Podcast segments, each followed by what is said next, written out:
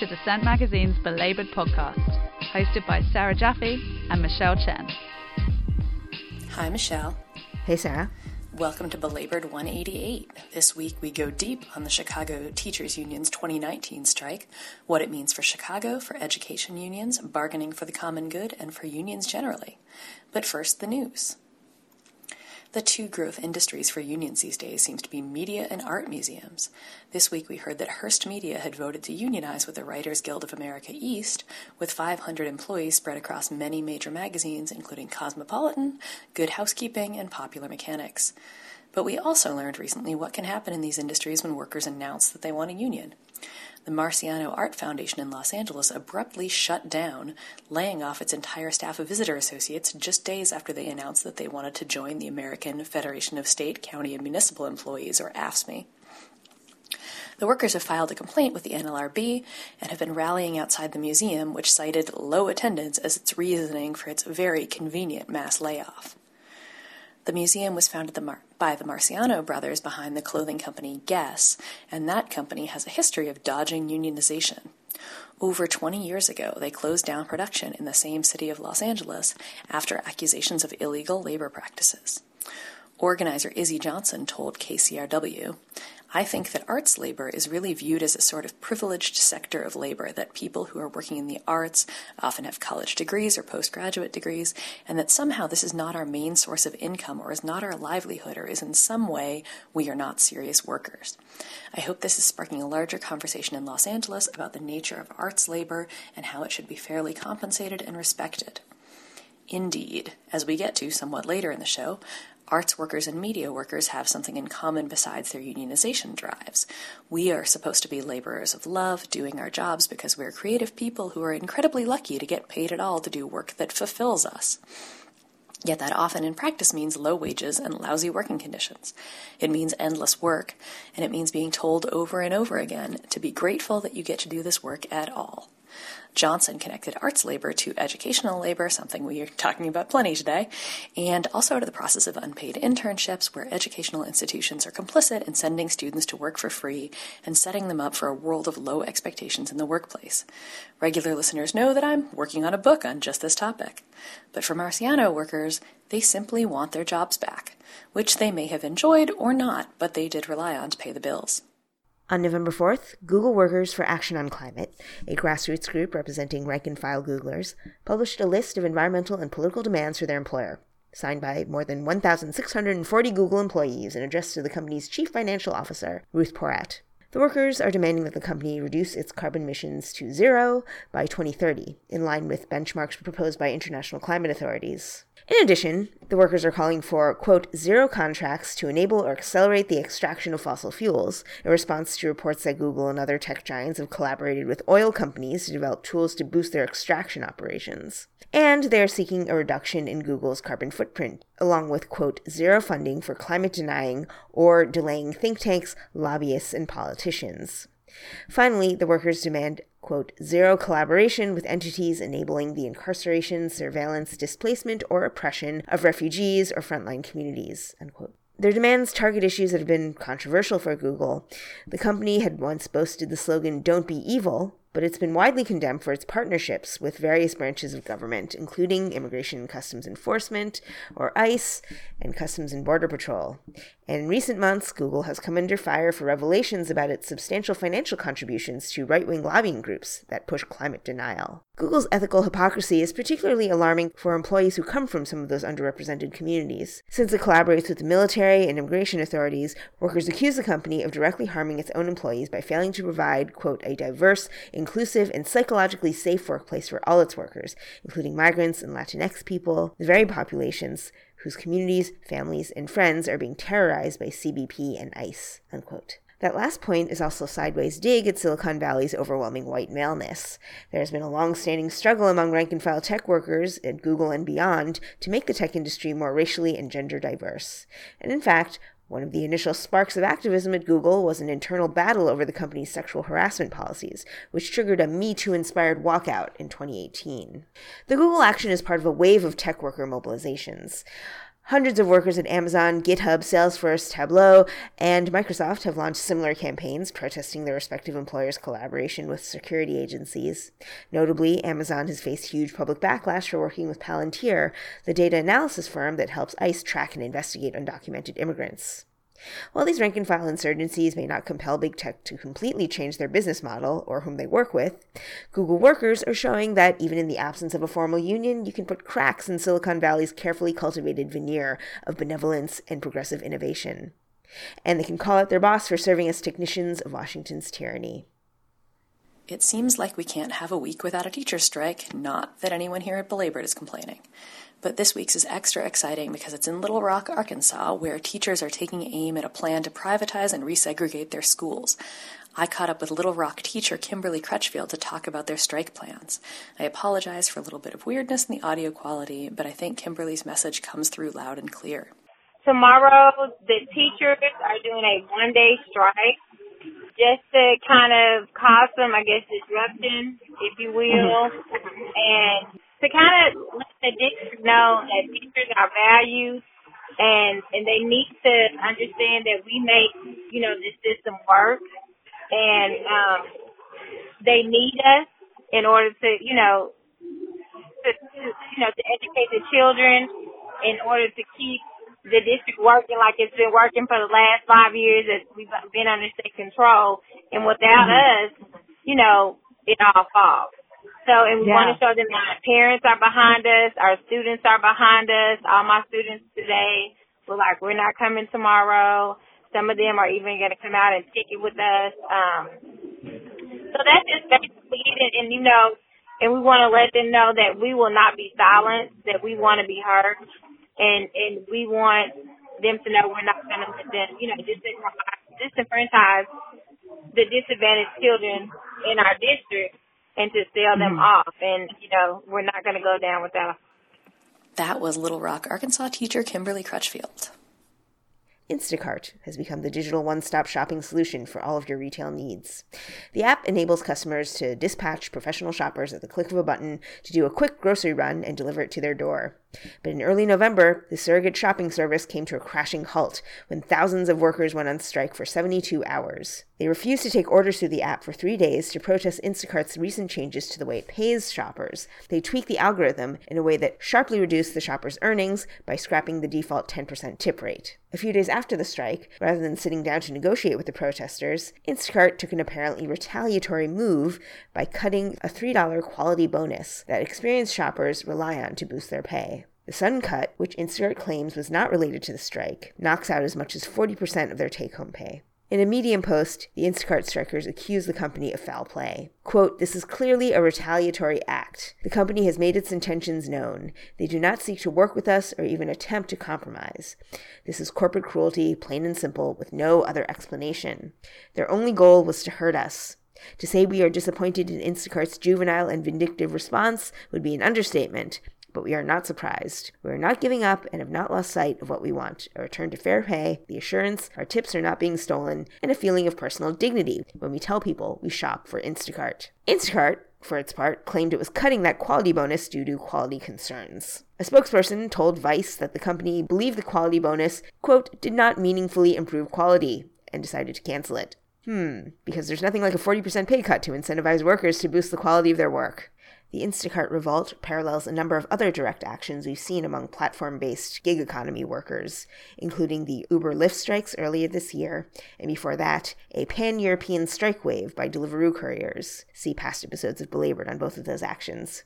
Though these might be seen as relatively informal industrial actions, they have had a ripple effect across the gig economy, inspiring both workers and consumers to rally in solidarity. The Instacart boycott sparked a flurry of social media backlash, not just from labor activists, but from clients of the app as well. So apparently, both customers and shoppers seem to recognize the real value of their service, even if the Instacart executives do not. Vanessa Bain is an Instacart shopper and a striker. So I think that the strike was definitely way better than than we could have ever even anticipated. You know, I think it made an impact on their operations, but I think it also made a you know an even greater impact on like the narrative around Instacart, right? Instacart has largely been a company that's flown under the radar, um, while a lot of the um, anger and agitation has been focused more directly on like Lyft Uber and the rideshare dynamic of it. But I think that, you know, obviously uh, Instacart is not not actually in a league of their own. I think they're very very similar to to Lyft and Uber in in many ways. Um, and one of the one of the you know worst is that they have a really terrible track record with their employees. And well, you know, they call us contractors. Um, I'm I'll just call us employees because that's what we are. So I think like in terms of the dynamics, I think that it really helped to uh, sort of like reframe that narrative. And I think that it was an excellent like experience in building solidarity and I was very happy um, at the end of it. I felt very joyous, and a lot of our organizers were feeling the same way. Um, unfortunately, that was short lived. uh, very shortly after the um, the strike had had ended, we were met with yet another pay cut.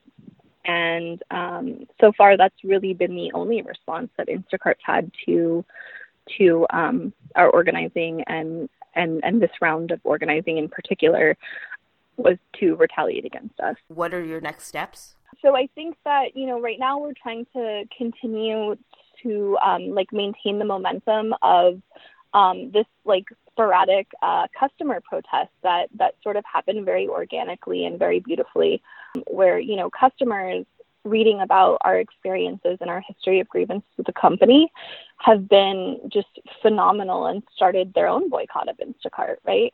We also are planning another another action um, because we still need to drive through uh, the message that that our demands are going to be met. And I think that you know we have a lot of momentum and we've gained a lot of traction in this round of organizing, and we're just trying to continue to build upon that.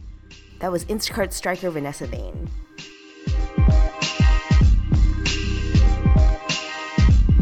As we noted in our last episode, Chicago Teachers Union recently ended its 11 day strike and inked a new tentative contract, which is now being voted on by members. Many of their major demands for more counselors and nurses at schools were met, building on some of the gains from their breakthrough strike in 2012. But there's still much work to be done to fulfill the union's vision for a more inclusive, democratic education system.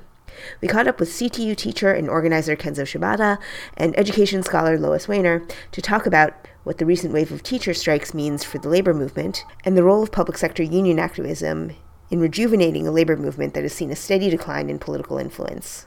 Kenzo, why don't you explain what was won with this contract? And I guess along with that, uh, why don't you talk about what you think might have been the biggest concession or maybe thing that you did not achieve that you had hoped to achieve in the bargaining process?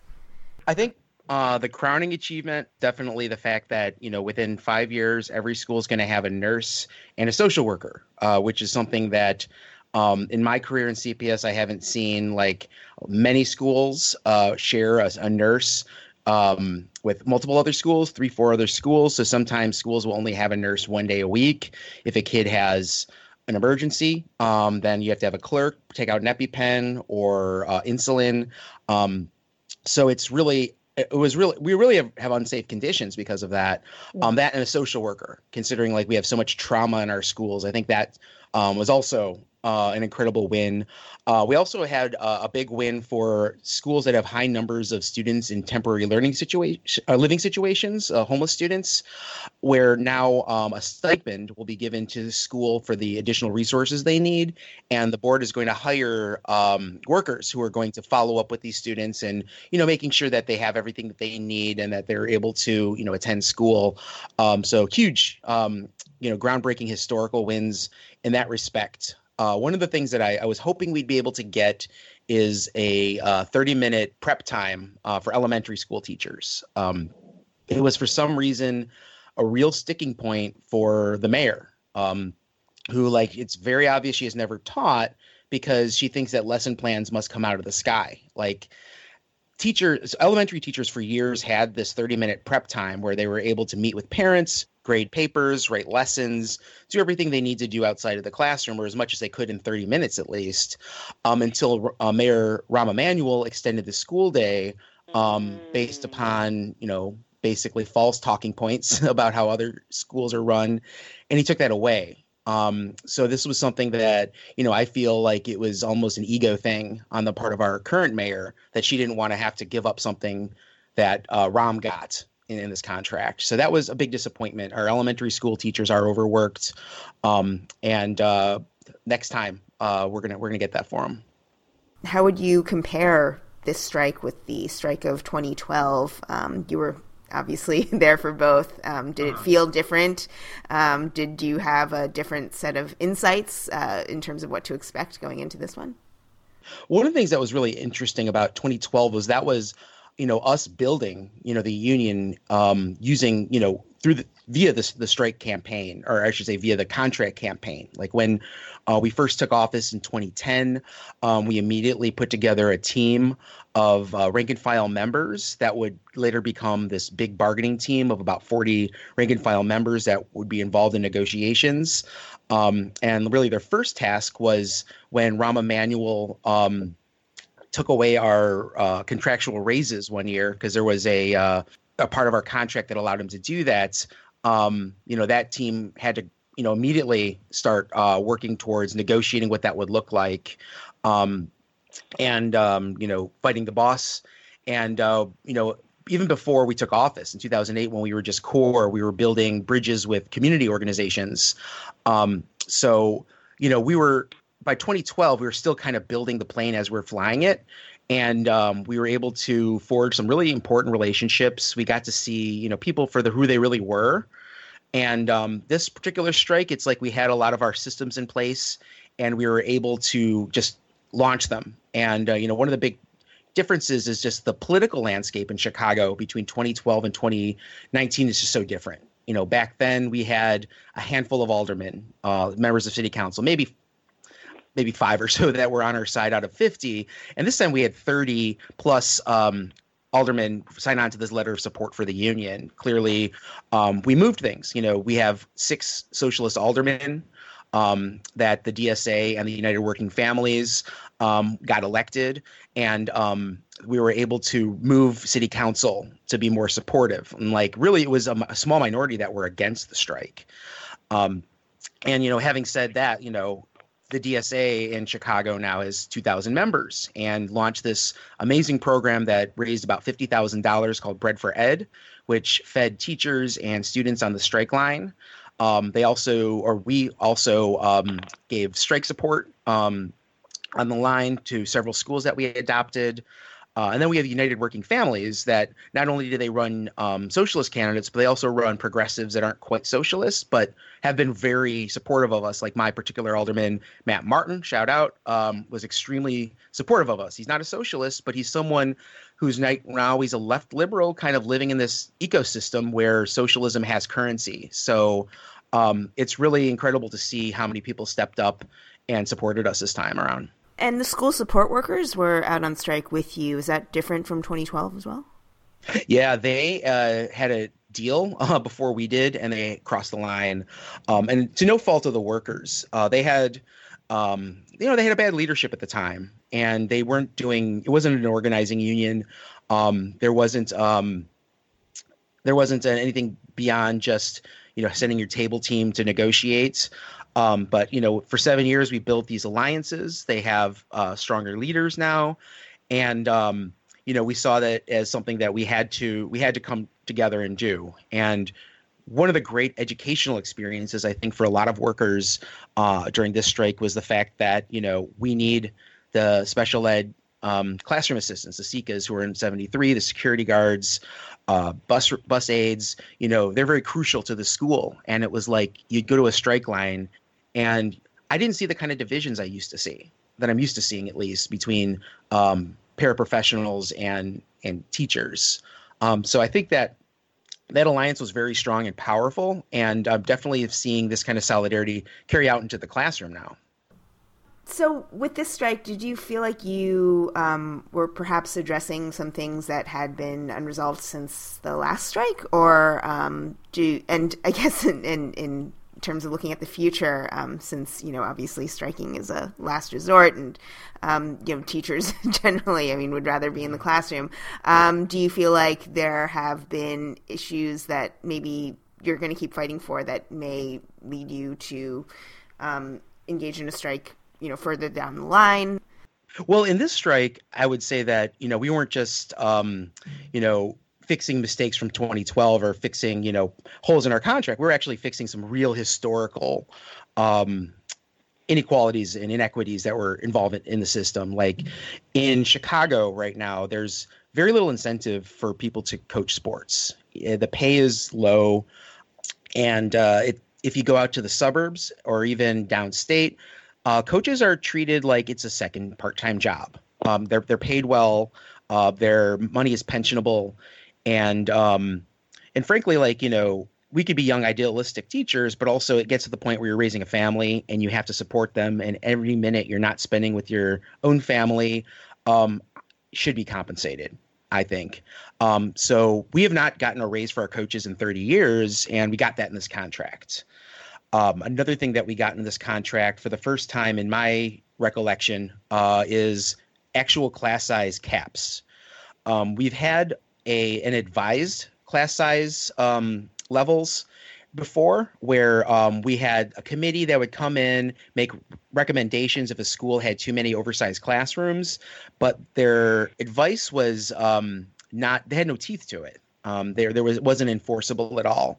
So now what we have is you know we have that system we still have in place. So um, you know class sizes in some in some cases are like 28 29 um, and then if it goes above that then you know it'll go to this this advisement committee but now we also have some hard caps. So, you know, we can't the schools can't just overfill. Like, you know, you can't just say, oh, well, this is an overcrowded classroom, you know, regardless if it's three kids or 20 kids additional in the class. Um, so, like, there are some hard caps now where once uh, certain class sizes hit a certain threshold, the school system has to hire more teachers or teachers' aides um, to ensure that there are enough adults in the building. Um, so that's huge. And like you know, like I said before, like you know, we need, we're going to come back next time and we're going to fight to get those caps lowered. Um, but right now, we at least have like a safety net at this point. You know, we had uh, one member of our bargaining team who was talking about in her kindergarten class that she taught last year, 40 kids, and you know, this is going to give amazing relief to a lot of the south and the west side schools where most of the black and brown students go um, that have these oversized classrooms. So we definitely saw um, this as reversing, or at least you know the beginning of reversing some of these racist policies in Chicago. So I wanted to ask you both, but maybe since uh, Lois hasn't spoken yet, um, we'd love to have you both talk about the importance of the CTU and of the core caucus to all those changes that we've seen in teacher unions over the past mm. decade. Because I think, you know, there's been a lot of this narrative that everything started in 2018 in West Virginia, and we all on this call know that's not true. I think that since 2012, we've seen nationally a deterioration in teachers' working conditions, um, mm-hmm. an intensification of um, of their work, loss of autonomy, uh, the crush of testing, the fact that, especially in cities, schools have to deal with the ravages of the neoliberal project, you know, the way mm-hmm. it's devastated neighborhoods. And that has made teachers' work much more difficult, much more intense. And um, I think that what this uh, contract campaign represented, the other thing that we've seen since 2012 is a shift in power relations. Mm-hmm. That more that the um, more authority is held by the bosses. It's a, it's a mirror, you know, of what what has gone on within labor and within uh, at the workplace generally under capitalism. And what this strike represented was first and foremost a defense of kids' psychosocial needs. These were contract demands that really focused on the nature of work in the schools. And that's the reason that Stacy Davis Gates referred to it as being not sexy, because it's it sounds like minutia, but it's mm-hmm. not minutia. It's about power. It's about mm-hmm. who controls the nature of what goes on in the workplace. And in this contract, the CTU said to the ruling class workers Workers, along with parents and students, are going to control what goes on in the schools as reflected in our working conditions. And they use the contract, I think they use the contract campaign brilliantly. to do that, and it's something that nobody else has done to the extent that CTU has done it. And I think part of the reason that the that CTU was able to do it is that CORE was able to rejuvenate itself. There were internal mm-hmm. divisions mm-hmm. within CORE, contestations about uh, you know tensions between the rank and file and the leadership because the leadership, after all, represents CORE. You know, mm-hmm. uh, the caucus one. Um, and I think that the demands reflected pressure that CORE transmitted, uh, that CORE conveyed and mobilized on to mm-hmm. Rebuild the union. Mm-hmm. And one of the most significant things that I think that everybody should learn from is the fact that in this contract campaign, which I think started late, that nonetheless the union was able to recruit 3,000 new members. Uh, that's extraordinary. That's an extraordinary statistic. In the post Janus world. yes, and oh, we'll get to that, Janus. Don't worry. in, in, four months.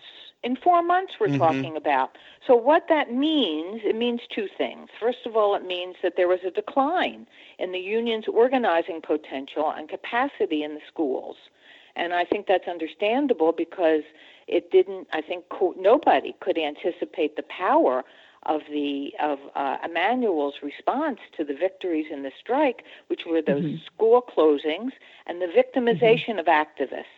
And we have to yeah. understand that that's what happens yeah. in this. When we win something, we're always attacked. I think the strike is a milestone because it demonstrates that organizing the school at the base and union democracy are the key components of a successful pushback of labor. I, I think that's what it represents. The other thing I want to question, though, and I want to put this out there, I want to put out there the fact that it was a very long strike. And I think that it's incumbent on those of us who are friends of the union, which I am, to really push on an explanation, uh, some an exploration of why it was that this strike lost, lasted so long. Uh, and I think that um, uh, I think that um, the fact that there were five days made up, but not all of the days made up, means that some of these gains are being paid for by teachers' lost wages. And people know that. People know that in a long strike. And so um, I, I think that while the electoral victories are important, they were also insufficient to force Lightfoot to settle the strike uh, fast and I think that that's um, uh, that's that's an issue that um, uh, we need to uh, explore honestly um, and frankly and objectively. Um, but at, at, the same time, I just want to reiterate that this was this was a really extraordinary um, milestone because the previous strikes and the previous walkouts have not focused on conditions in the schools. The last thing I want to say, and Kenzo didn't uh, mention this, I think one of the big big gains was that the union put on the table the evaluation procedures for teachers.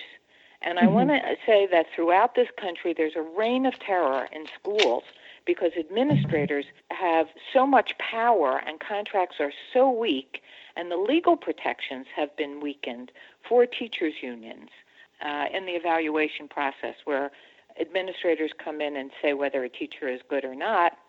And the union won, not everything it wanted, but the union won significant victories on that. And that's mm-hmm. extraordinary because that has not occurred, to my knowledge, in any of the other strikes that have occurred mm. that that have um, that have taken place, and it's. I mean, I just think the core and the CTU are just uh, engaged in this spectacular uh, experiment about what militant democratic unions can accomplish in the face of, you know, uh, an onslaught from the ruling mm. class. Yeah. Mm-hmm. Kenzo, can you follow up with that and just you know, take us back a little bit to the beginnings of CORE. You were part of the founding of CORE, and then you were in staff during the last strike. So yeah, basically, uh, CORE. Uh, the Caucus of Rank and File Educators. Uh, we were a militant caucus within the CTU that formed in 2008. We, we kind of started in 2007, but we didn't have a name, and we weren't so official until about 2008. Um, with with you know with the express purpose of um, fighting school closings. I mean, we of course had a bigger picture analysis there too, but that was the main focus that we had because it was um, something that was happening very rapidly and in uh, the union leadership at the time was doing very little, if nothing at all, to to stem the the closings.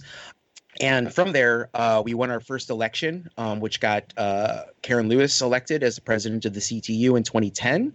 Um, I don't want to get into too much detail, but we um, some really good old school organizing got us to win, and also a huge political opening when the ruling caucus uh, split three ways.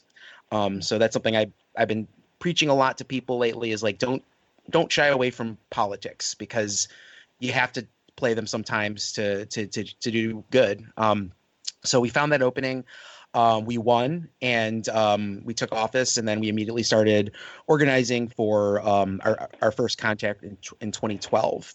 Um, but what thing that's really cool about CORE is that you know the foundation of CORE is really what's kept CTU um, in a way like you know on track. Like even though like lois was saying earlier there have been some divisions um, and there has been some acrimony um, we basically come from the values of you know free public education high quality for every single student um, and union democracy. Those are like the two right. main things. Of course there's a lot that, that goes into both of those things.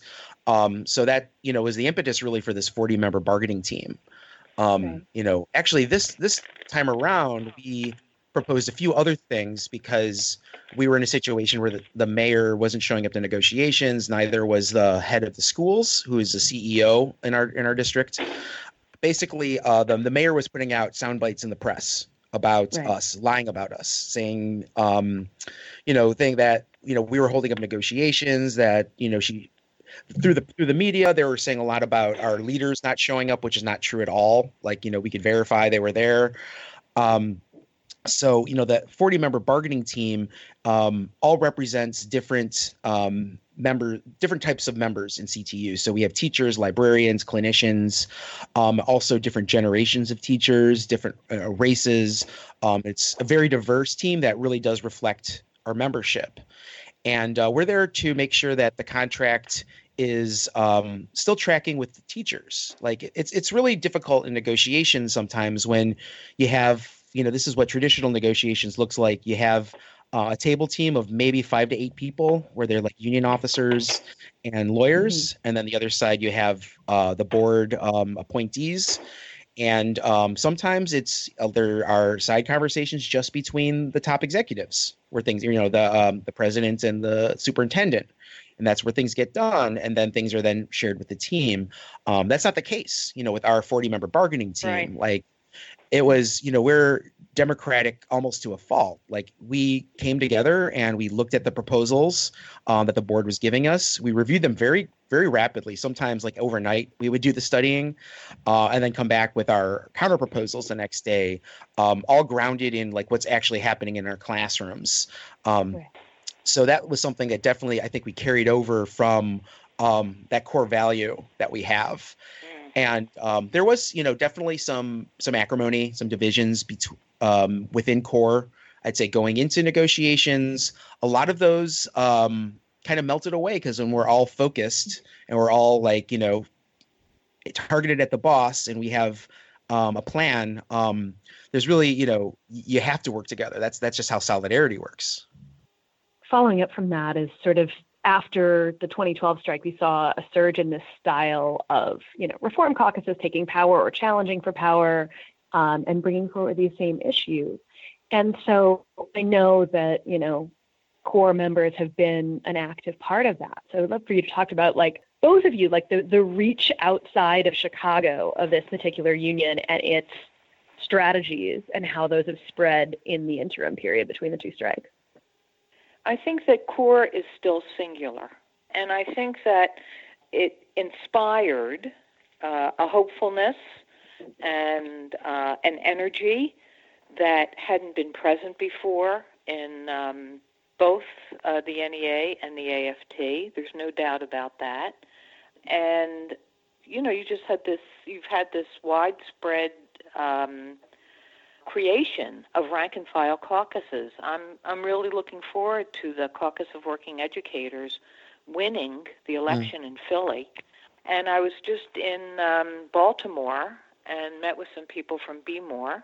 I think actually that we're the, the the movement is quite mature within the blue states in places where there's mm-hmm. collective bargaining. And um, as in this state of maturity, I think that there are some real challenges, and that's part of the reason that uh, core and the CTU are so important. And I think one of the challenges is the challenge of, maintain, of number one, maintaining the caucus once you're at the leadership, and the mm-hmm. other challenge is not sacrificing union democracy for mobilization. There's always the pressure, there are always conservatizing pressures on a union leadership. Doesn't make any difference what your political principles are.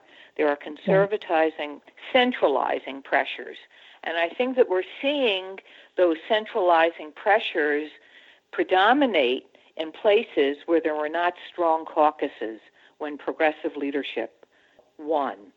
The other thing, other pro- I'm always looking at both the you know the problems that we face. I sort of feel like mm-hmm. an overprotective mother here.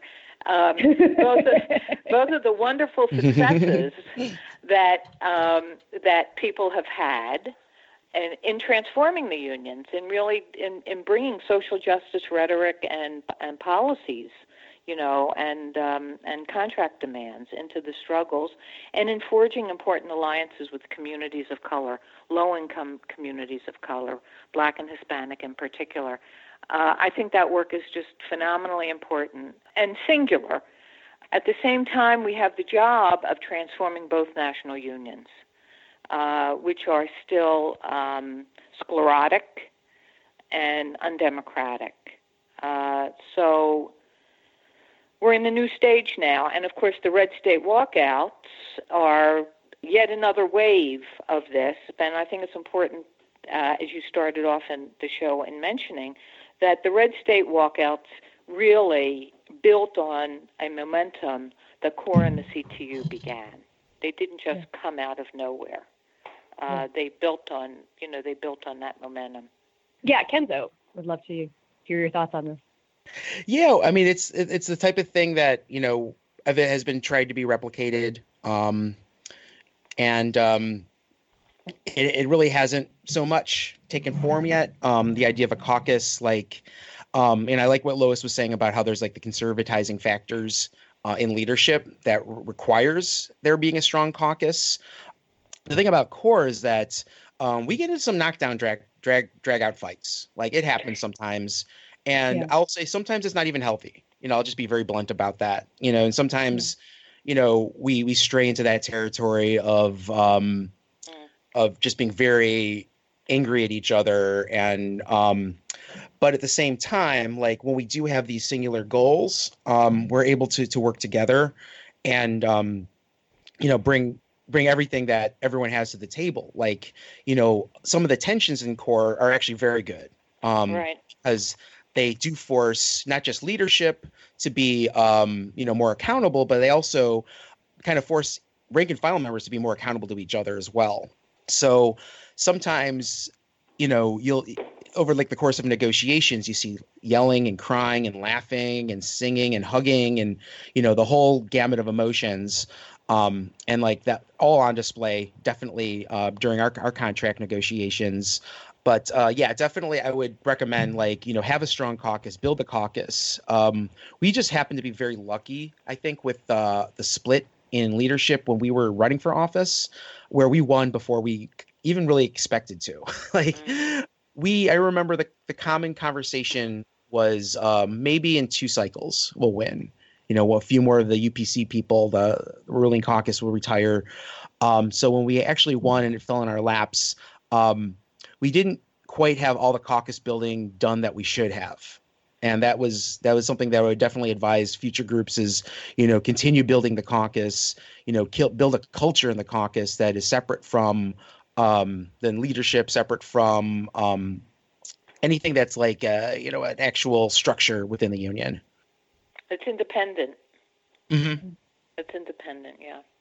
Lois, you talked about the role of this latest wave of teacher strikes as kind of a broad based form of community wide mobilization. Do you see a through line between um, the teacher strikes that we're seeing in different school districts around the country and the growing sense of militancy among public sector workers globally? Overall, like what is the role of teachers as um, as public sector workers, and how do they fit into that broader landscape? Well, you know, our discussion so far has really been global north centric. I want to say that, and um, I'm going to add to that by saying that, that you know there's going to be a strike uh, in the UK of higher ed faculty, and Mhm. I um, was doing a lot of international work in Europe uh, shortly after the CTU strike, and I have to tell you, it electrified people all over the world, but for different reasons. It electrified teachers in um, Europe because they identified with um, the conditions uh, and because they really felt that um, public employee unions and teachers unions had been so weakened by the neoliberal project. But it excited teachers in the global south for a different reason, and I think it's important that we acknowledge that. That we are in the belly of the beast here in the United States in terms of imperial power control of the World Bank and international finance um, institutions that um, really have have subordinated many countries in the global South to a um, a colonial status, and uh, their educational systems have been wrecked uh, by the reforms that have been imposed on them. And so, uh, from the perspective of people in the global South, uh, activists in the global South, our struggles here are a ray of hope to them about um, weakening the power uh, of the um, uh, of the uh, of the ruling class to which they're enthralled, really. And um, so I just want to bring that in that this is Mm-hmm. it, it's not just it's not just Europe that we're talking about when we Yeah. talk about this. It's also the global South, and in a global a globalized economy, we need to have the we need to have that um, that perspective. But I, I I think that there's no underestimating the effect that the CTU and CORE um, have had on altering perceptions of uh, the way to resist, first of all, the possibility of resisting the neoliberal project, and um, using labor's traditional strategies, but doing it in alliance with um, so-called social I, with social justice groups. I use the word social justice group. Uh, I, I, I almost feel like I should put it in quotes because the defense of workers' dignity is a social justice demand, right? Right. so unions are, Mhm. are, you know, it's a social justice demand. So I'll say, uh, in alliance with communities that are fighting social oppression. Mm-hmm. Mm-hmm.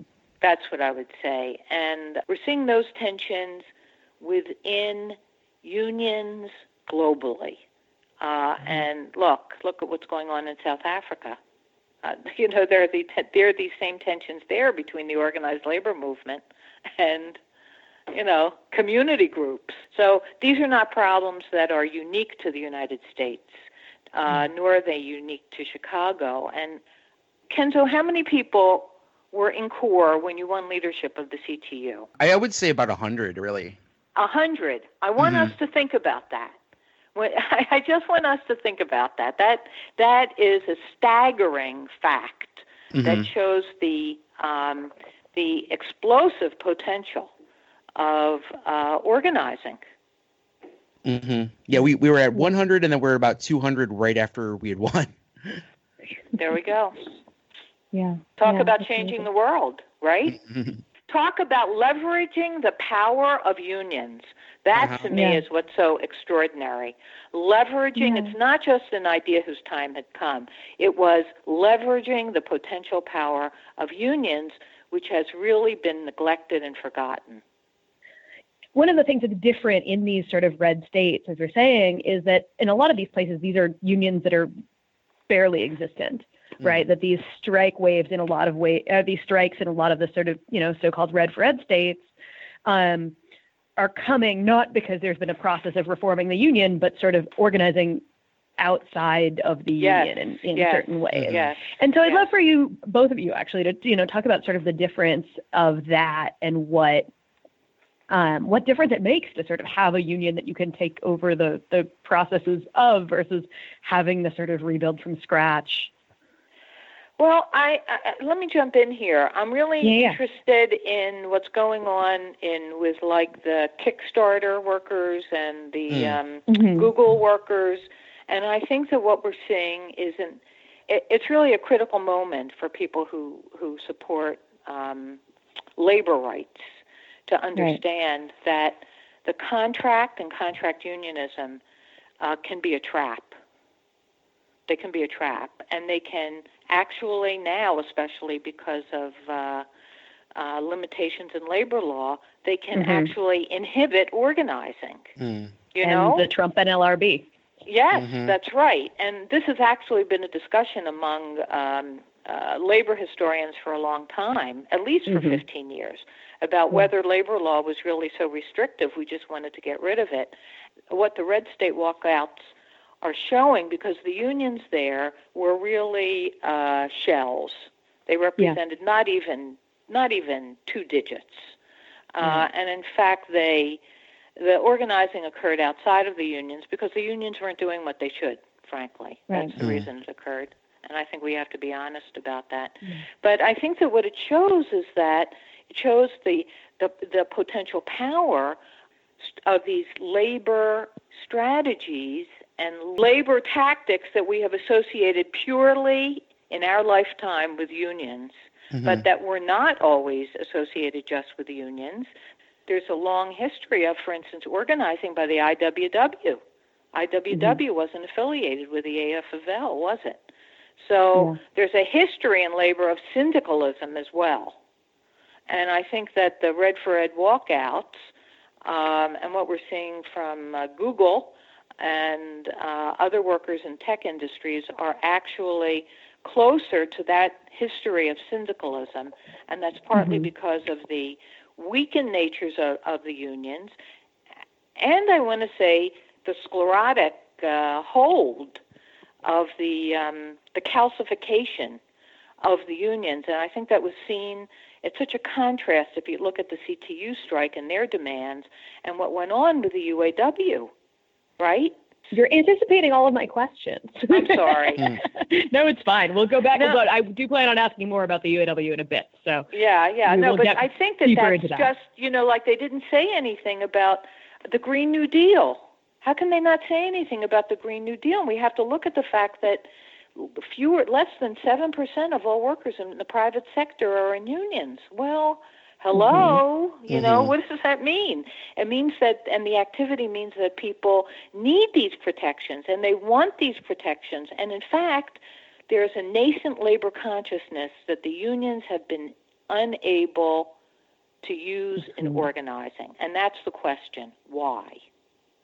Lois, if I could take you back even further, uh, beyond 2012, um, back to your experience as a public school teacher. Um, you taught in California and um, New York and I other did. places.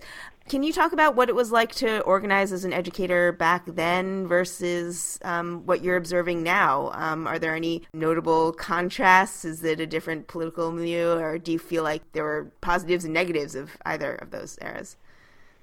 Well, when I became a teacher, uh, teachers in California didn't yet have collective bargaining. California was one of the last states where teachers won collective bargaining. So we actually negotiated memoranda of understanding without collective bargaining laws. So we, in that respect, we were closer to um, Wisconsin today than we are to uh, what exists.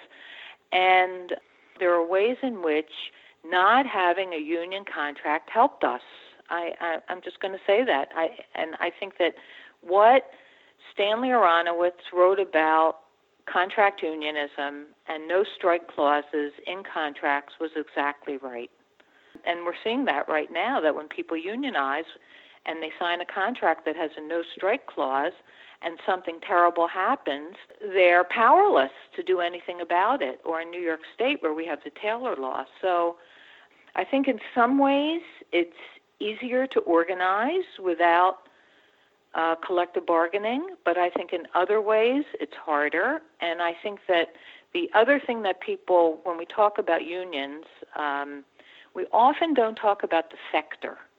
And the sector mm-hmm. makes a very, very big difference when we when we discuss when we think about how to organize. And of course, for teachers unions, the sector is education, and most mm-hmm. often mm-hmm. public education.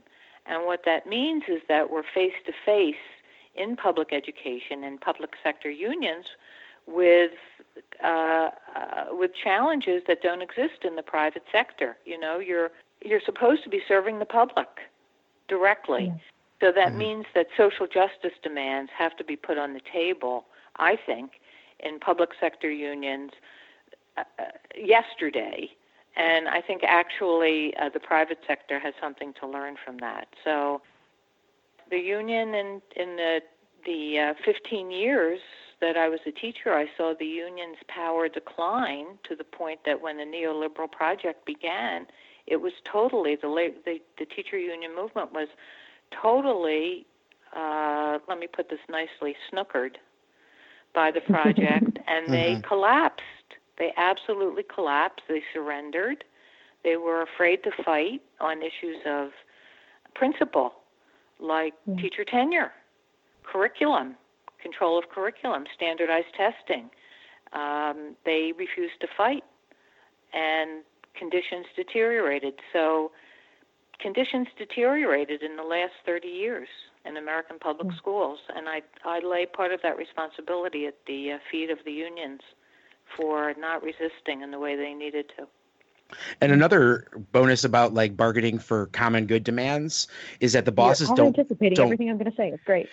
the, the bosses don't even We're know how to deal with it. Putting you out of a job. it's great. you guys really. can just keep talking to each other. That's a really good point, though, that the bosses don't anticipate it mm-hmm. coming. Mm-hmm. And in Chicago, like it was a messaging point for the mayor. Like we were bargaining for, um, you know, temporary, you know, students in temporary learning conditions, living situations, but also for teacher housing because Chicago is becoming such an expensive place to mm. live. And right, we have a policy, which I actually think is a good policy, that we have to be residents of the city to teach here, mm-hmm. but it's right. becoming harder and harder for people. And the mayor was just, she used that as a talking point. She said, well, the union is slowing things down because they're putting everything in the contract under the sun that has nothing to do with the school, which gave us a great messaging opportunity to put out there like, actually students that are homeless have a hard time learning if they're you know food insecure they're not going to have a you know easy time learning if there's abuse if there's trauma like so we, it, it forced a really important conversation and she kind of dropped it because mm-hmm. i don't think she had a response to it because yeah. you know certainly you know she doesn't think that it's something she should be bargaining with in a teacher contract but like why would she be against affordable housing for teachers like you she know, still has to take that position I, I just want to say i'm glad kenzo raised this issue about public employees living in the cities because mm-hmm. you know most public employee unions oppose that legislative change. And I think it's very important that we acknowledge in retrospect that that was a, a very big mistake for the unions to oppose that. Mm-hmm. Uh, and that it actually weakened the unions, that the unions said that they were defending their members' interests by allowing mm-hmm. them to live in the suburbs and commute, right. all the public yeah. employees, right? They said because of their thinking that their members' best interests could be somehow separated from what was good f- for the communities that they were mm-hmm. serving. Mm-hmm. Yeah. And so that idea now, CORE and CTU have completely turned that around by and and are actually doing what public employee unions should have done 30 years ago when the civil yeah. rights movement demanded that public employees live in the city because mm. that was a demand of communities of color and the mm. public employee unions opposed it so thinking about that, it's not that surprising that this bargaining for the common good strategy was really pioneered by a union that does have to live in the city that it, it works in. Yeah, I think that that's very true. And the other thing that I think that we need to put on the table, and as I said, and if we're honest here, is that there are there are going to be tensions within unions, especially public employee unions, about how we define members' interests. Mm-hmm. Mm-hmm. Right? Not everybody, not every teacher in the Chicago public schools or any public school system supports Black Lives Matter in schools. That's a contested issue within the Right. union. And I think that one of the ways that the CTU has shown us that those issues, we move on those issues, is by defending members aggressively and militantly and explicitly, defending members' interests in the workplace as workers at the same time that we advocate for social justice demands for the mm-hmm. broader community. That to me is another lesson here. And following up on sort of both of those things, both of you have written about the importance of taking race and gender into account when talking about teacher unions. Um, Lois, I was just quoting you in my book on the same subject. Ooh. so, Ooh, flattery um, will get you everywhere. I, you know, I, I literally was like looking at these notes while working on um, questions for this podcast. I was like, oh, right, yes, that. Um, but yes, I would love for both of you to talk about the importance of this, um, of taking these issues into account when you are thinking about what the union can bargain for and how the union itself is composed.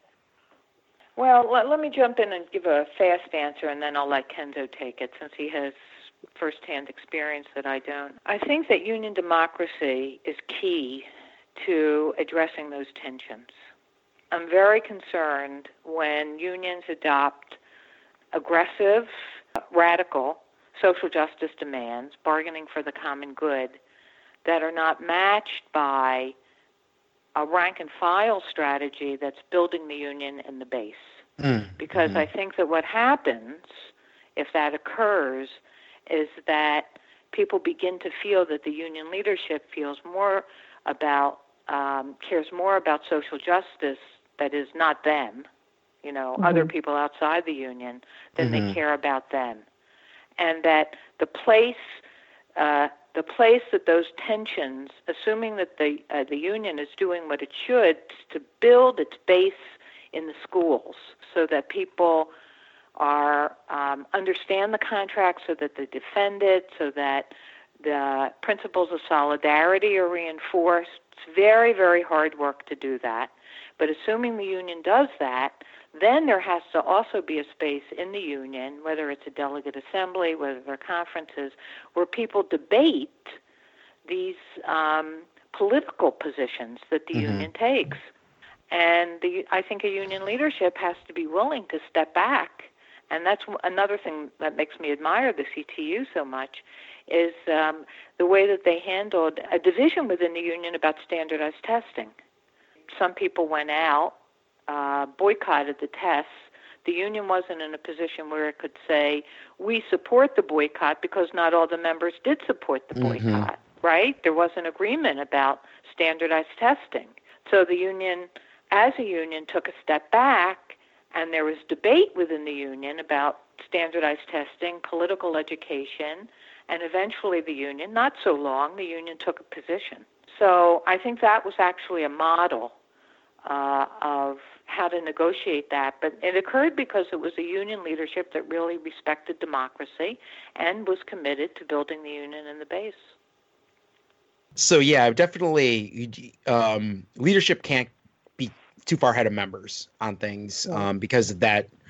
Then you know that that leads to that disconnect. Um, what um, you know, a well organized building is good because not only um, are they like you know apprised of what leadership you know of leadership's direction, but they're actually helping drive it. Um, Right. Which you know we saw this contract campaign uh, particularly um, was interesting. From the very beginning, we were soliciting um, contract proposals from every single member in in city. Like anyone could submit one. We had an online process for doing that.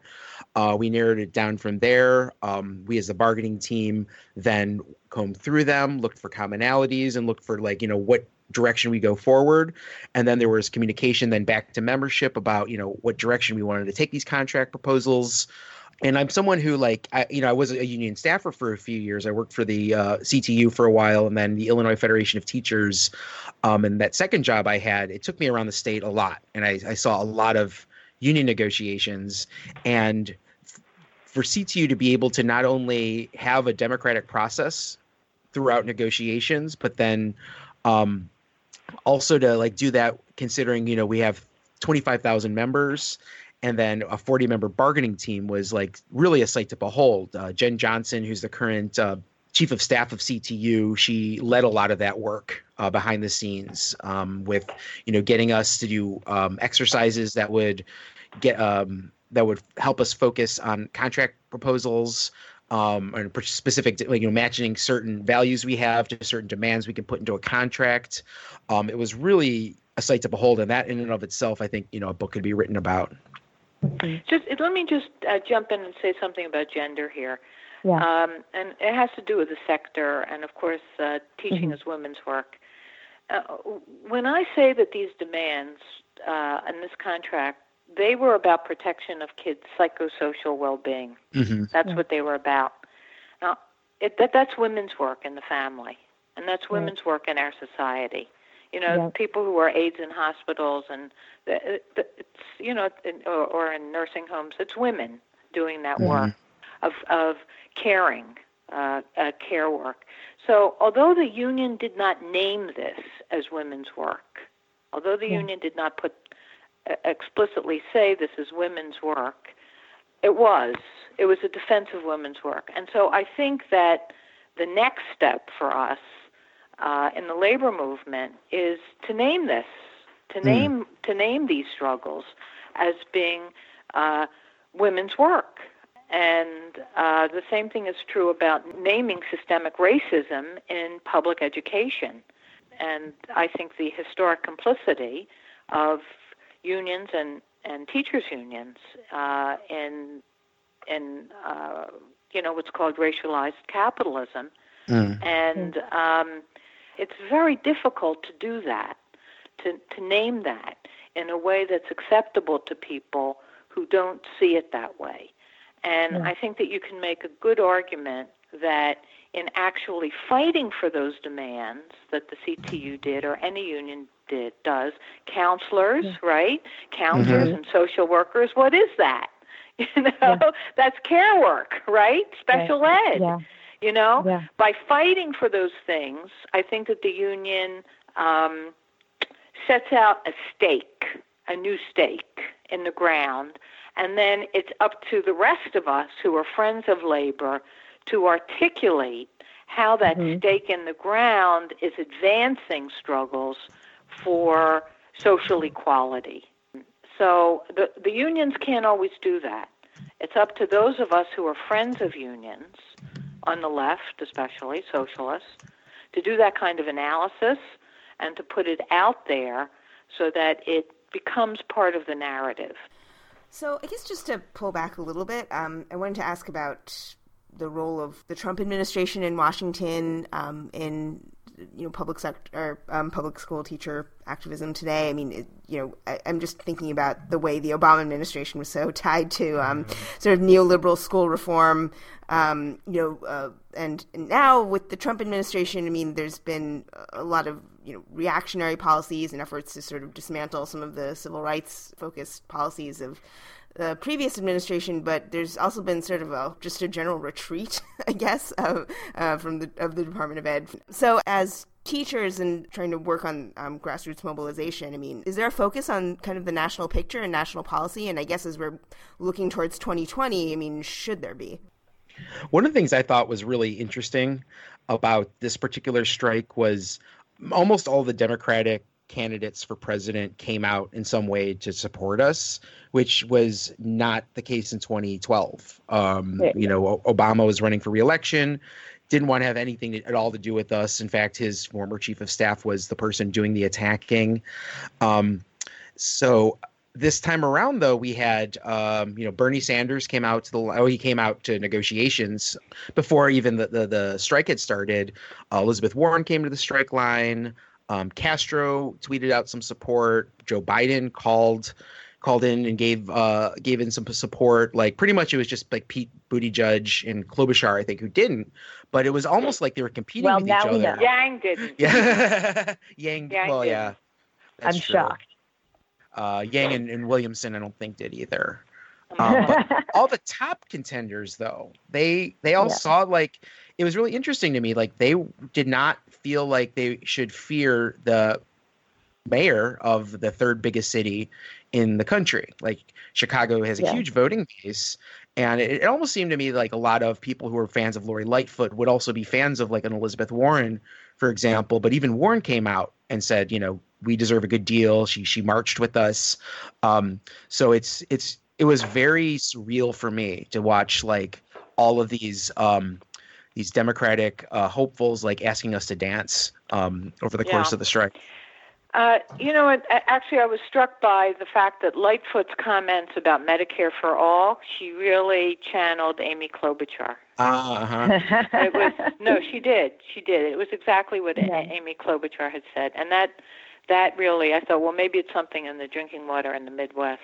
But there's something else going on that that I think we need to be aware of, which is that all of the Democrats and the teachers unions have been um, supporting something called social impact bonds Mm. uh, pay for success, which uh, you know is just proceeding uh, at this chilling pace, um, and it's it's not on the radar uh, of most people who are activists, but it's ex- extraordinarily important. You know, so on the one hand, we have the project of privatization proceeding apace with Right. pushing vouchers, pushing charter schools, the DFER agenda, agenda that Cory Booker, you know, is all about. Mm-hmm. Democrats for that the education reform. Democrats for education reform that Booker and uh, the Obama administration uh, were Right. all about, right?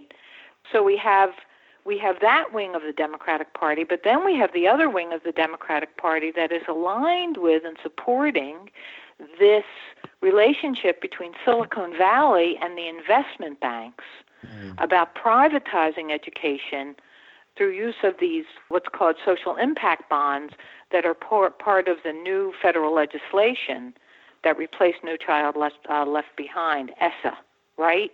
Mhm. And nothing is being said about that. So I think that it's, while it's good and it's important that Biden and Harris and Warren and Sanders have come out in support of the CTU strike and of teachers, and I think that they have done that in part because of Red for Ed. Mm. Red for Ed really turned the tide of, of this anti-teacher, of this teacher bashing. It just got rid of it. It made it, it just wiped it off the agenda. It just changed the narrative about teachers. Now teachers are good people, right?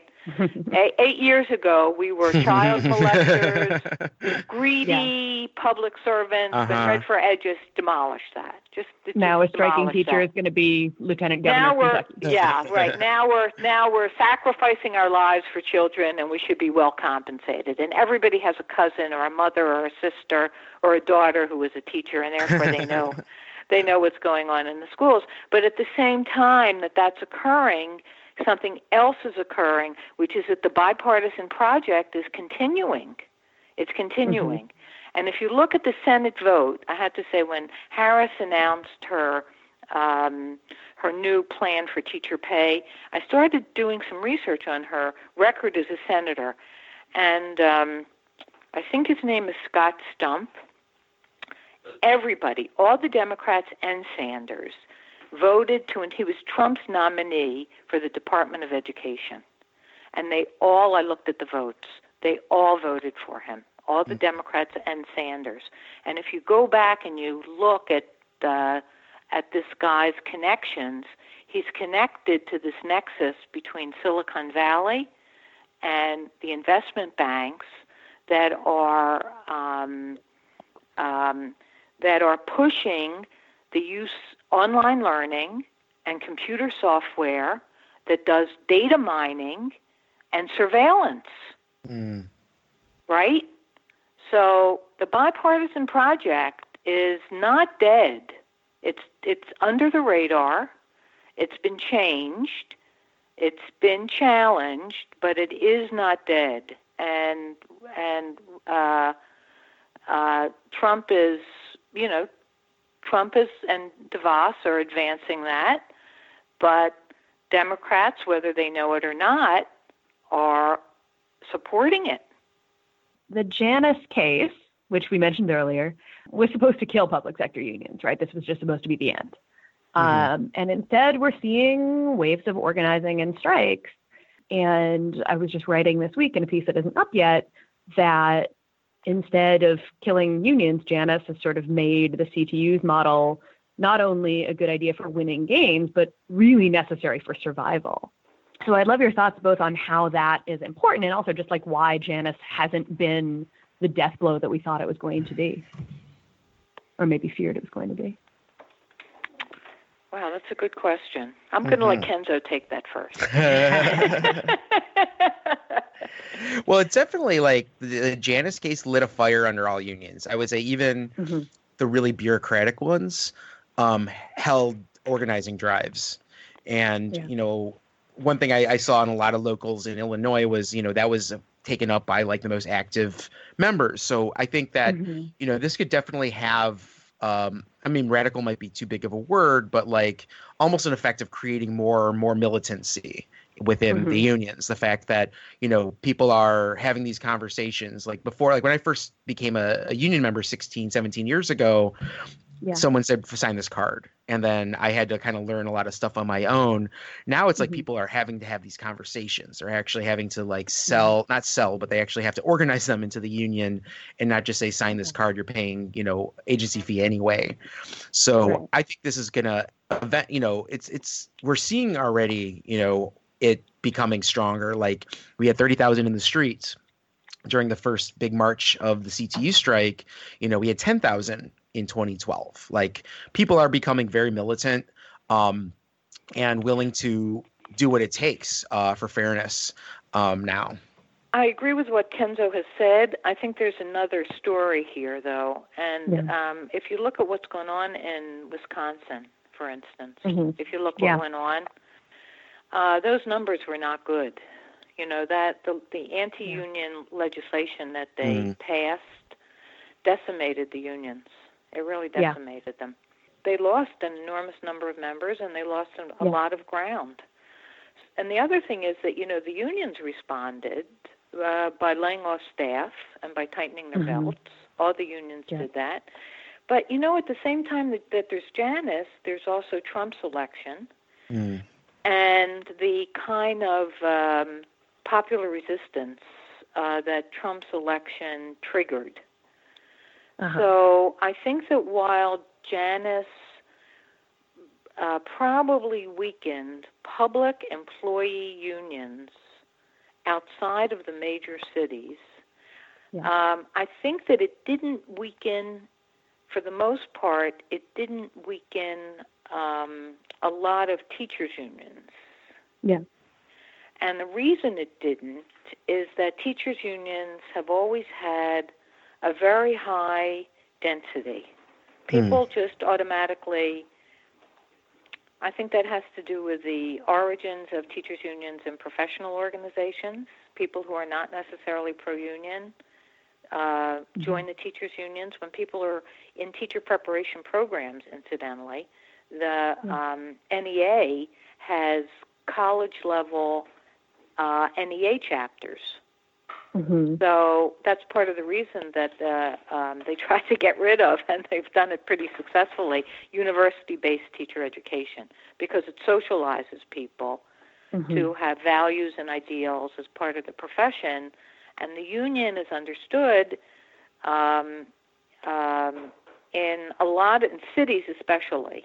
The union is understood as continuing that legacy. What Red for Ed has shown us is that you don't need to have collective bargaining to organize as workers. And both the right and the left forgot about that.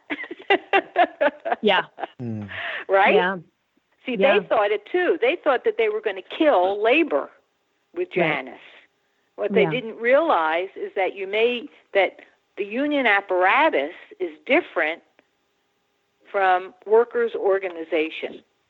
Yeah. So that's that's what Janus makes me think about. That difference Mhm. between union organization, collective bargaining, workers' organization, all those things, Mhm. and how they're different. But obviously, they didn't succeed in destroying us, did they?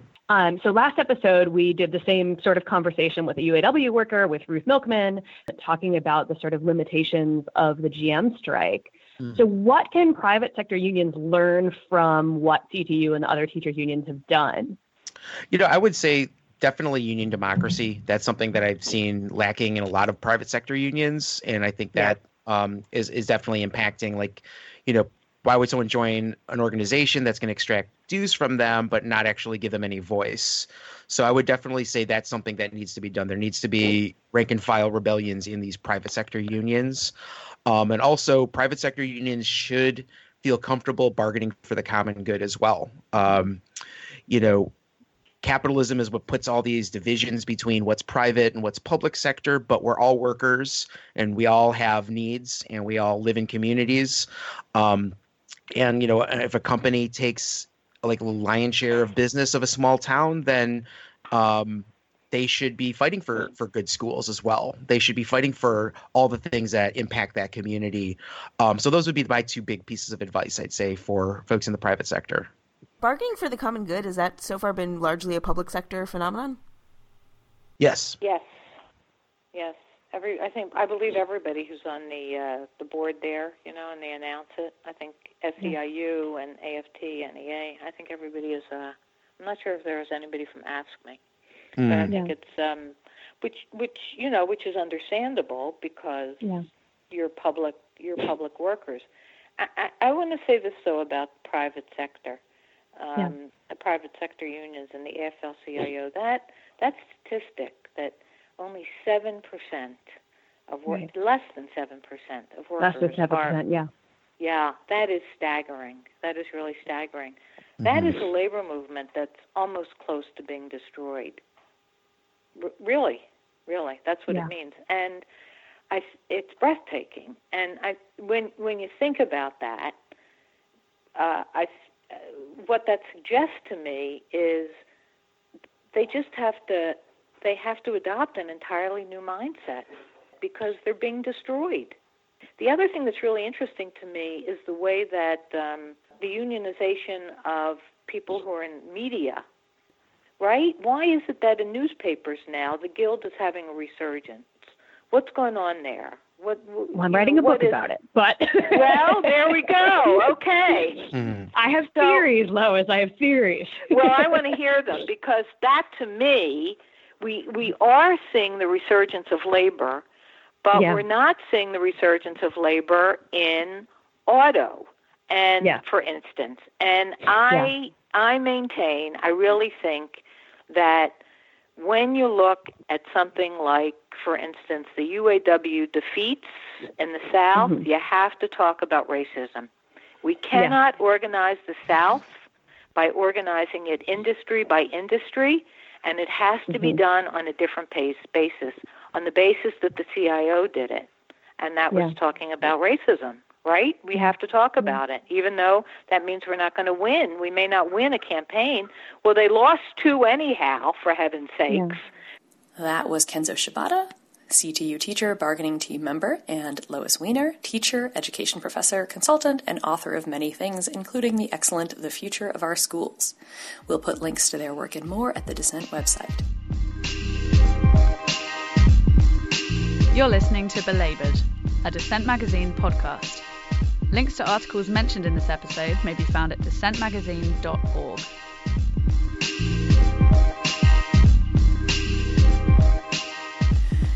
it's time for ARG. I wish I'd written that.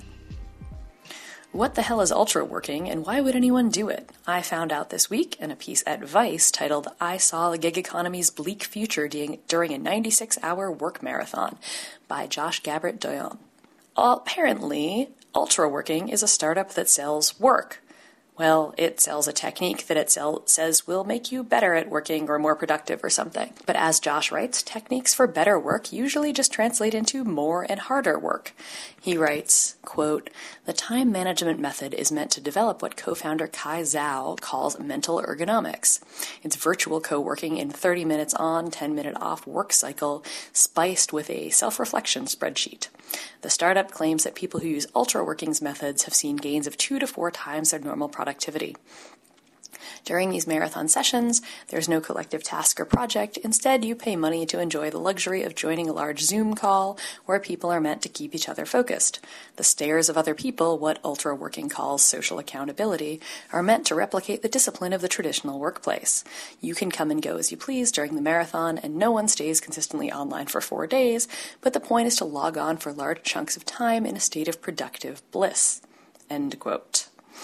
Mental ergonomics. Yeah. So Josh used himself as a guinea pig to test out the system and called it my absolute nightmare vision of working from home.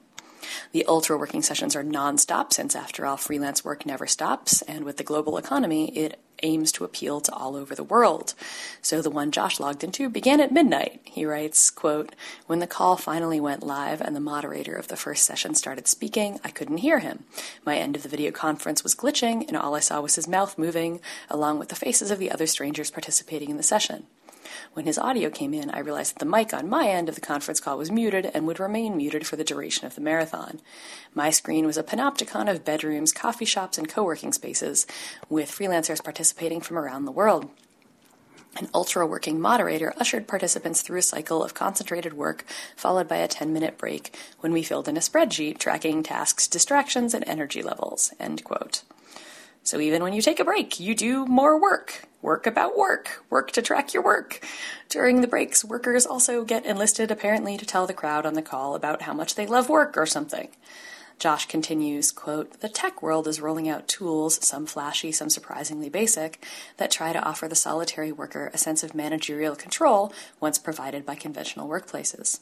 Ultra working fills the void of productivity and time management that used to be filled by simply working in a team for an employer with a clear sense of whether you'd still have work next week. In the process, they've laid stake to the future of work. And here I was thinking that the thing I liked the best about freelancing was not having a boss. Now we can pay to have a virtual boss supervise our work. But Josh does see a few moments of potential in the midst of the mess. He writes, quote, Midway through the four day work marathon, the structure breaks down, at least briefly. One of the workers, invited to speak about their experience during a scheduled break, used their time to talk about their struggles with mental health, manic episodes in particular, confessing that a fixation on work as a freelancer has contributed to those tendencies. Suddenly, the neglected chat function on the side of the conference call filled with messages from other participants who confess similar difficulties with ADHD, depression, a host of mental health conditions that intersect with their work life. Strangers start dropping their emails into the chat, offering to discuss more offline. For a brief moment amid the work, the space fills with collective potential. When the 10 minute break is up, everyone puts their heads and gets back to their respective tasks as if it never happened. End quote. Mostly, though, he wonders if these techniques might, rather than marathon work, help people compartmentalize it better. The problem with freelance work, after all, is that it bleeds into everything. I jumped up from a dinner with colleagues last night to take the call that was the interview you heard earlier in today's show with Kimberly Crutchfield from Little Rock. As a journalist, I have to do my reporting when it works for my sources, and there's not too much that a work marathon can do about that. But on a recent trip to the UK, I sat in on the session about the four day work week at the World Transformed and began to wonder how, in an increasingly freelance and project based world, I would even begin to shorten my weeks. These are real questions for the future, and they are, in a weird way, what these work startups are grappling with. Even at the moment, those startups seem geared towards making you work more and harder rather than less often and more collectively. My pick for ARG is Make Antitrust Democratic Again by Sanjukta Paul and Sandeep Vaheesan in The Nation. The US prides itself on being a free market system that values competition, but the reality today is very different in the wild west of big finance and corporate consolidation. Sanjukta Paul and Sandeep Vaheesan argue that corporate consolidation across every sector of the economy, from social media companies to big ag, is driving up inequality and undermining democracy. Corporate monopolies and oligopolies, they argue, quote, create a vicious cycle, transferring wealth upward and moving the disposable income and wages of the many into the investment accounts of the few. unquote. Of course, we know this. For several generations, antitrust law has been the government's primary tool to break up big conglomerates that are seen as holding too much market power, and occasionally they've used it. Generally, however, since the days of Teddy Roosevelt, antitrust law has been wielded through the legal framework of defending consumers' interests, since monopoly control is generally seen as a path to unfair price increases and a lack of market competition, which lawmakers supposedly want to preserve because supposedly, theory, a free market allows companies to compete on price and quality. Antitrust law hasn't generally incorporated labor rights because its central logic has historically been focused on the consumer experience and small or smaller businesses. But Paul and Vaheesan take a different approach, framing antitrust law reform as a vehicle for coping with the inevitable next economic crisis in order to, quote, redistribute economic resources and power to the people. A more equitable distribution of income and clout would make our economy more stable and less susceptible to sudden downturns, as well as empower all citizens. Unquote. If we're going to revisit the basic framework of antitrust law for the 21st century, we need to stop thinking about it wholly in terms of consumers and prices. Today, the danger posed by corporate consolidation isn't just monopoly, but monopsony. That term means the concentration of the labor market under the control of a few major employers giving them outsized control over wages and working conditions. We've seen over the past several years how communities suffer as consumers and workers are stuck under the hegemony of one big box retailer or the one Amazon warehouse in town, which turns out to be the main source of jobs as well as the main source of retail commerce. The current antitrust legal regime doesn't fully tackle corporate consolidation on a structural level, and in fact, it ends up being part of the problem because the law is so riddled with loopholes and tends to undermine small businesses, which can't compete on price and need to be shielded from much larger conglomerates. One example of this, the authors point out, is the gig economy, which is running on a class of workers who are systematically excluded from federal labor protections and also strafed by antitrust law. Paul and Vaheesan argue, quote, this sector has become a significant source of employment, albeit precarious and badly paid, since 2008. And as far as antitrust law is concerned, large corporations like Uber and Lyft have enjoyed the freedom to set prices for hundreds of thousands of putatively independent drivers. Meanwhile, the gig workers do not have the right, under existing antitrust law, to organize to raise their wages and demand better terms of work. When Uber engages in price coordination, it's legal. When gig workers do, they're considered to be acting collusively. Not only is this a legal paradox, it is also the making of economic disaster. The problem is the tendency among regulators to fetishize competition. The only role of government under this logic is to restrain big business only to the extent that you can allow market forces to flourish, as if a freer market will guarantee the most effective and fair distribution of corporate power and wealth. But the problem with monopoly capital isn't just monopoly, it's also the capital. The authors go on to argue, quote, currently antitrust law's official purpose is to promote competition, yet it uncritically allows and even blesses the economic coordination that takes place within big firms. Demanding that antitrust law promote only competition is not a tenable solution. Competition is not categorically good. The fact is both pernicious and socially desirable forms of competition and cooperation exist. Unquote. In other words, a bunch of Uber drivers getting together and organizing to go on strike are not colluding in a cartel, they're acting like a union. There's a distinction between community collectivism in the service of advancing economic democracy and corporate collectivism in the service of maximizing profit. Yet anti racketeering laws have been used to crack down on labor actions and break up unions. Meanwhile, mega mergers among huge telco firms and media conglomerates are routinely given the green light. Not only does this signify the obsolescence of the original antitrust regime, it also reflects the degree of corporate capture that has become endemic in many regulatory agencies and institutions that are supposed to serve as the public's primary safeguard against corporate abuse. But Paul and Vaheesan outline a vision for a different antitrust framework that prioritizes community needs and public good. For example, by allowing electricity consumers to collectivize their purchasing power in order to check energy industry monopolies. They say antitrust policy should be reformed to, quote, progressively allocate economic coordination rights, both by restricting the ability of large corporations to control and dominate the other market participants, and by allowing workers and small firms to organize or counter organize. It should seek to balance power in society rather than exacerbate existing imbalances. Of course, we need much more than a reformed antitrust law to really redistribute economic resources equitably, but at least authorities would be able to target the law against the real culprits. As workers today become more interested in engaging in labor organizing and political mobilization inside and outside of work, and politicians seek to restrain Facebook and Amazon from becoming too ubiquitous and powerful, we need a government that can break corporate power in order to create necessary civic space. Not necessarily for the purpose of making the economy more competitive per se, but for the purpose of making the economy fairer. And that does it for this episode of Belabored. Thanks for tuning in, and thanks to Natasha for making us sound good, as always. We'll be back in another two weeks. In the meantime, you can get all of our archived episodes at dissentmagazine.org. That's where you can also become a sustaining member of this podcast and subscribe to Dissent Magazine. And if you have any comments or suggestions for future episodes, you can find us on Twitter at hashtag belabored. Get in touch if you are an angry Googler, if you are a member of the gig economy thinking of going on strike if you are part of the hashtag delete Instacart family, we want to hear from you too. You can also email us at belabored at. Over and out.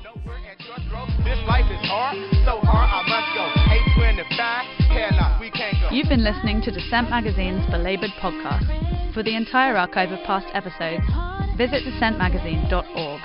Join us online using hashtag belabored